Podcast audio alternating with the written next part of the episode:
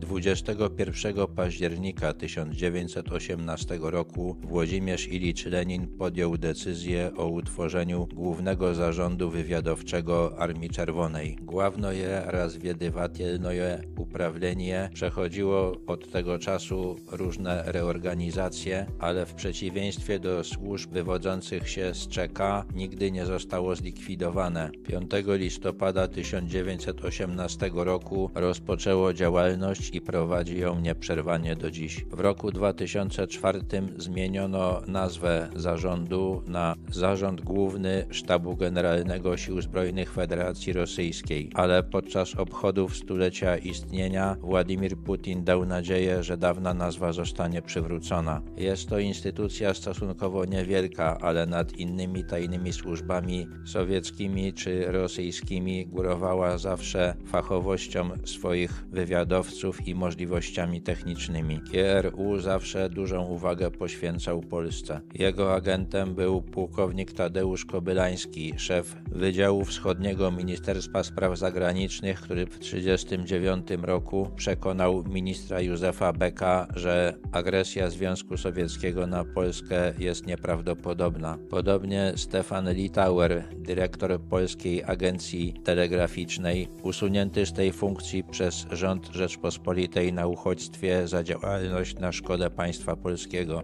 W okupowanej Polsce działał Artur Ritter Jastrzębski, który zorganizował zdobycie archiwum delegatury rządu na kraj na ulicy Poznańskiej w Warszawie. Po wojnie funkcjonariusz UB, a potem wywiadu wojskowego. Agentami GRU we władzach Polski komunistycznej byli na pewno Mikołaj Demko, znany bardziej jako Mieczysław Moczar, długoletni członek Biura Politycznego KC PZPR, a także generał Karol Świerczewski, wiceminister obrony narodowej. Agenci naprawdę wybitni nie dają się zdemaskować, to też skali penetracji GRU możemy się tylko domyślać.